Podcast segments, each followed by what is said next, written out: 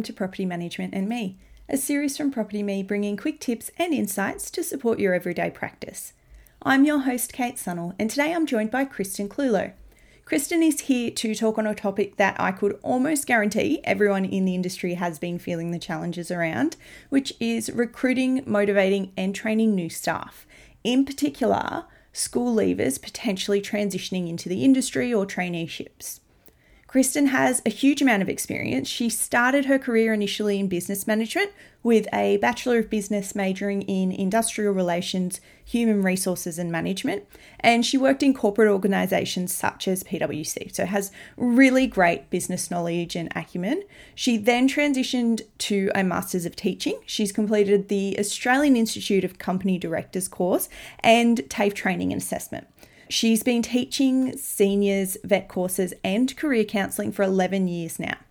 Welcome, Kristin. I'm sure you're hearing this a lot. I'm hearing it quite a lot. There seems to be quite a large generational gap between newer generations coming through the workforce and different trends being noticed around values, attitudes, and motivators. I hear a lot of the time that businesses are struggling to adopt to that and find the right style of training. Can you share a little bit about how you're working with senior students and school leavers at the moment? What I found over the years in teaching is that teachers teach and they teach their subject areas and they do it well, but they're not actually preparing kids for that next stage.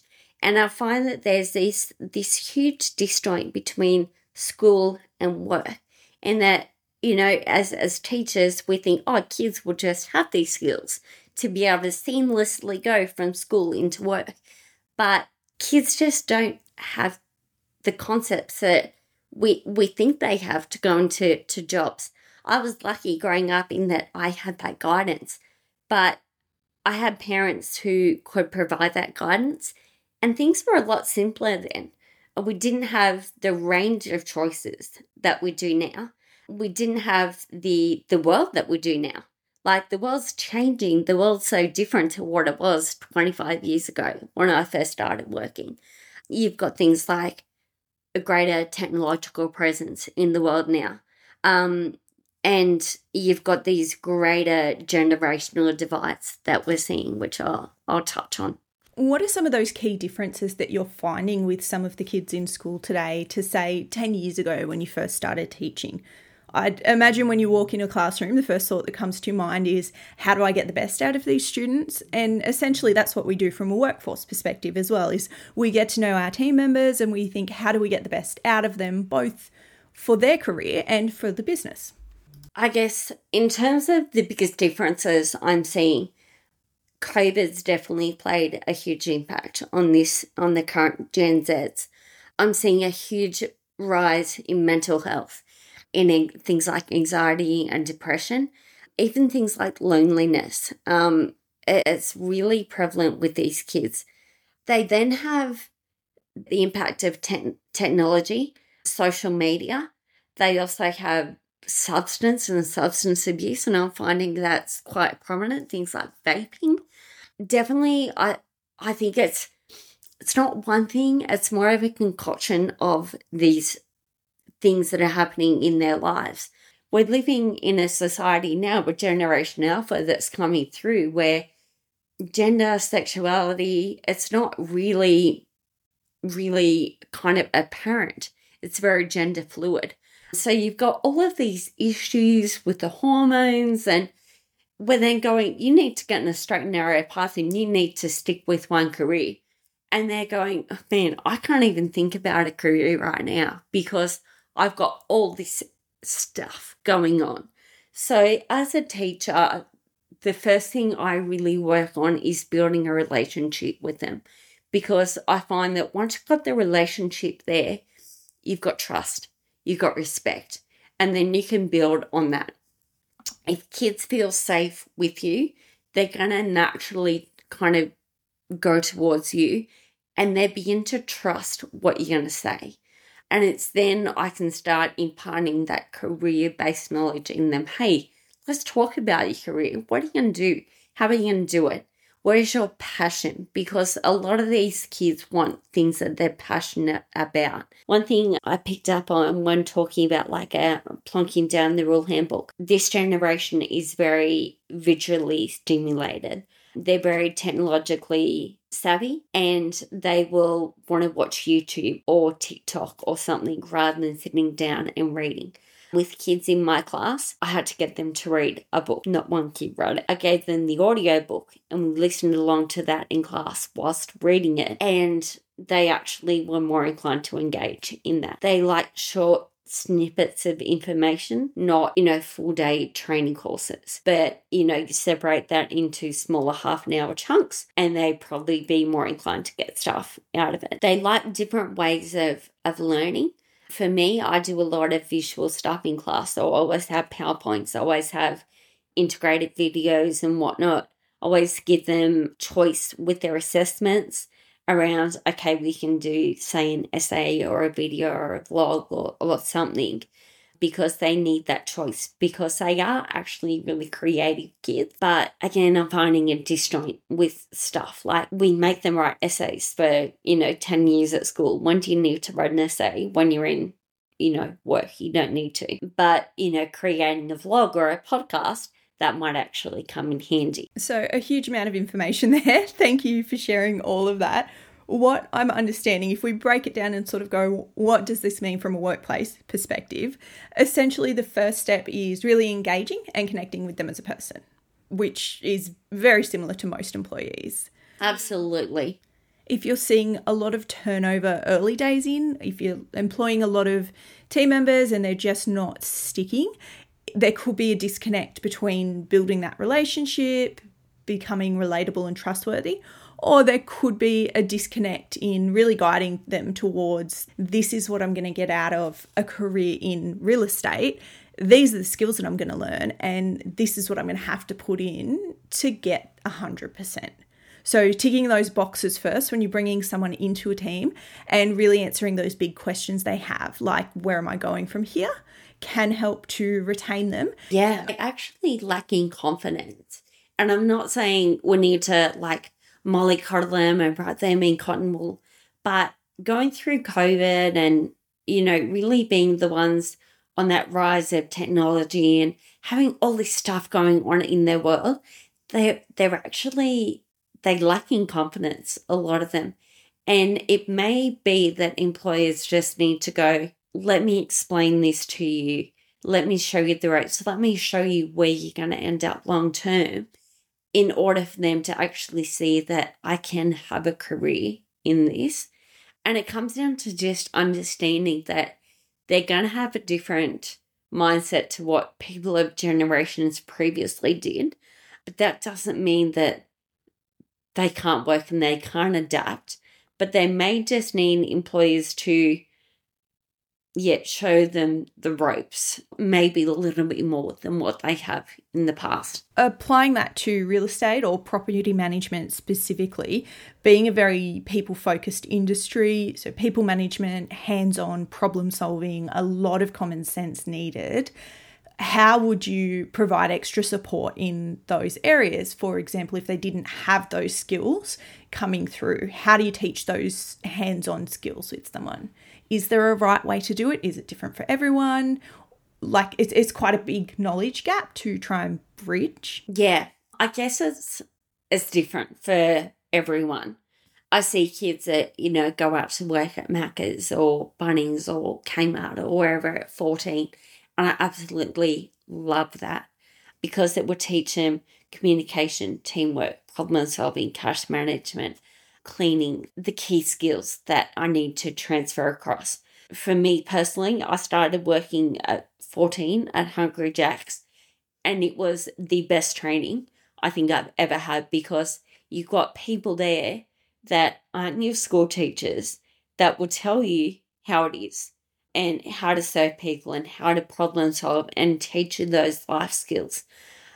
For the kids that may not have necessarily have had that work experience. For me, it comes back again to that relationship piece. Once I've got that, I can start working on talk to me, look me in the eye, put your phone down, rather than being someone they don't know going, put your phone away, they arc up because they're like, well, who are you to take that off me?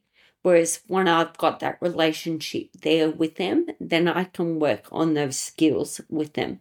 So, if you're looking at someone coming in that didn't have that experience, you've got a great applicant, they haven't had a job before or had any sort of workforce environment experience, things that might be helpful with bringing them on board could be perhaps a peer to peer mentor so that the learning isn't just always coming from the boss, making sure that the senior staff are really demonstrating and explaining the values that you want to and still explaining through why these things are important rather than just giving an order and focusing on one thing at a time. So, mastering one thing and then moving on to the next, mastering another thing and then moving on to the next. Absolutely. What types of questions would you be asking, for example, at an interview stage? And what things would you be looking for to see? Is this a person that I can help grow? Is this someone who's going to be engaged with this career path and really connect with that journey? I've seen a lot of different companies and interview styles and whatnot. Honestly, I haven't seen a great transition over time. It's still very much the same. Come in, let's talk, I'll ask you the the normal questions and then we'll progress through. So the normal kind of questions I'm seeing are tell me about yourself, which a lot of kids struggle with. We'll work through all of that and I'll be like, okay, you're gonna tell me basically what's on your resume, where you go to school, where you worked, what you like to do in your spare time. What awards you won? Even tell me about your family or, or what you like to do on the weekends. And the next question they'll probably ask is tell me what you know about us and the industry and the company. Stumps a lot of kids because they honestly haven't taken the time to understand what industry or company they're going into.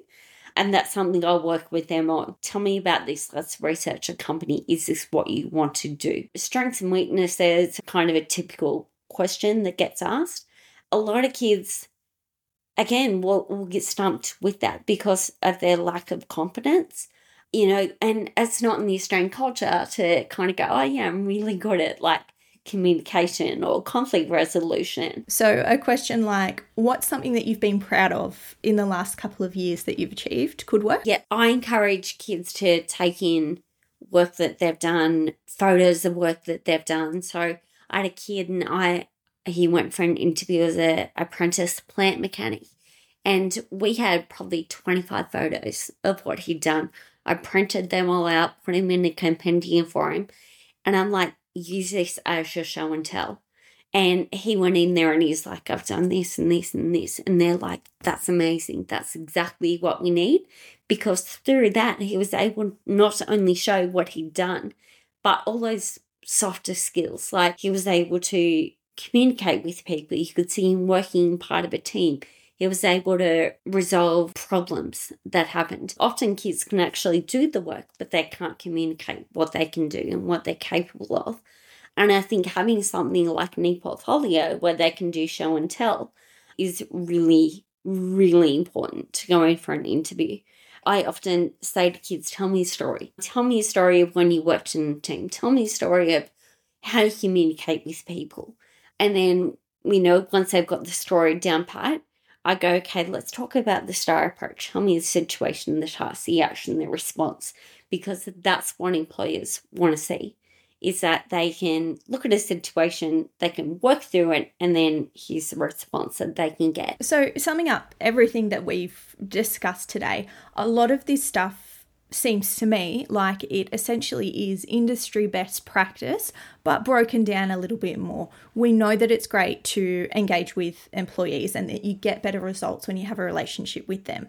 We know that sometimes breaking down tasks and breaking down steps has better results with learning. We know that peer to peer mentoring can help sometimes instead of boss to employee instruction. All of these things is exactly what you've outlined for new recruits coming through, but just I think maybe emphasizing that it's all that much more important.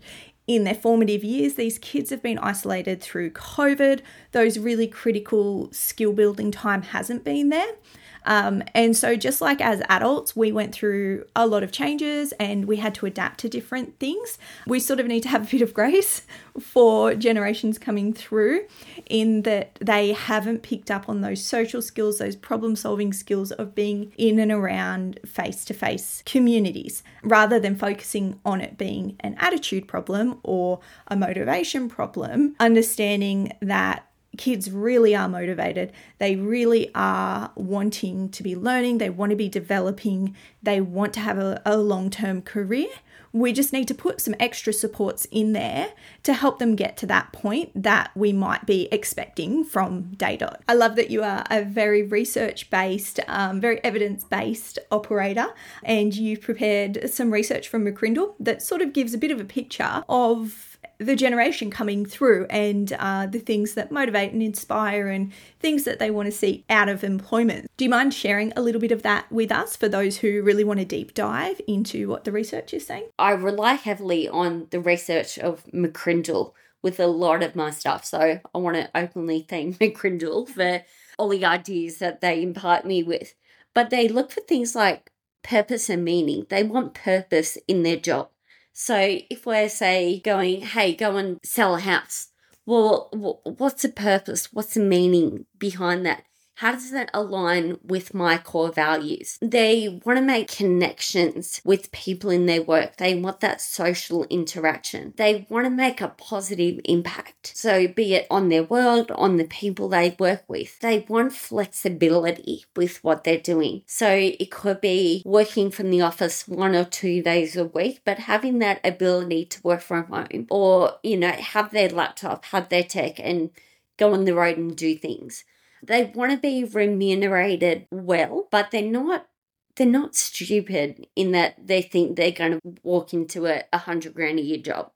But what we're also seeing is a rise in the entrepreneurship and the side hustle in that they're going to have multiple income streams. We're seeing more a decline in that nine to five with them, but we're seeing yeah, the ability to multitask and have several income streams because they still hold that grand dream of wanting to own their own home one day, but they're seeing the rise in the cost of living and going, how can I use this to my advantage and how can I work smarter but not necessarily harder? But that being said, they don't have a poor work ethic. It's definitely not something I'm seeing with them. They just work differently and, and their brains work differently. So, a few different things I've got here is that they're actually going to comprise a third of the workforce within a decade. So, we need to understand them. They're expected to have 18 jobs across six different industries in their lifetime. They're very concentrated on transferable skills. They they might actually retrain because they want to go into different industries. They don't have a lack of loyalty or a poor work ethic, but they're responding to a change in society and changing times where they see they don't have job security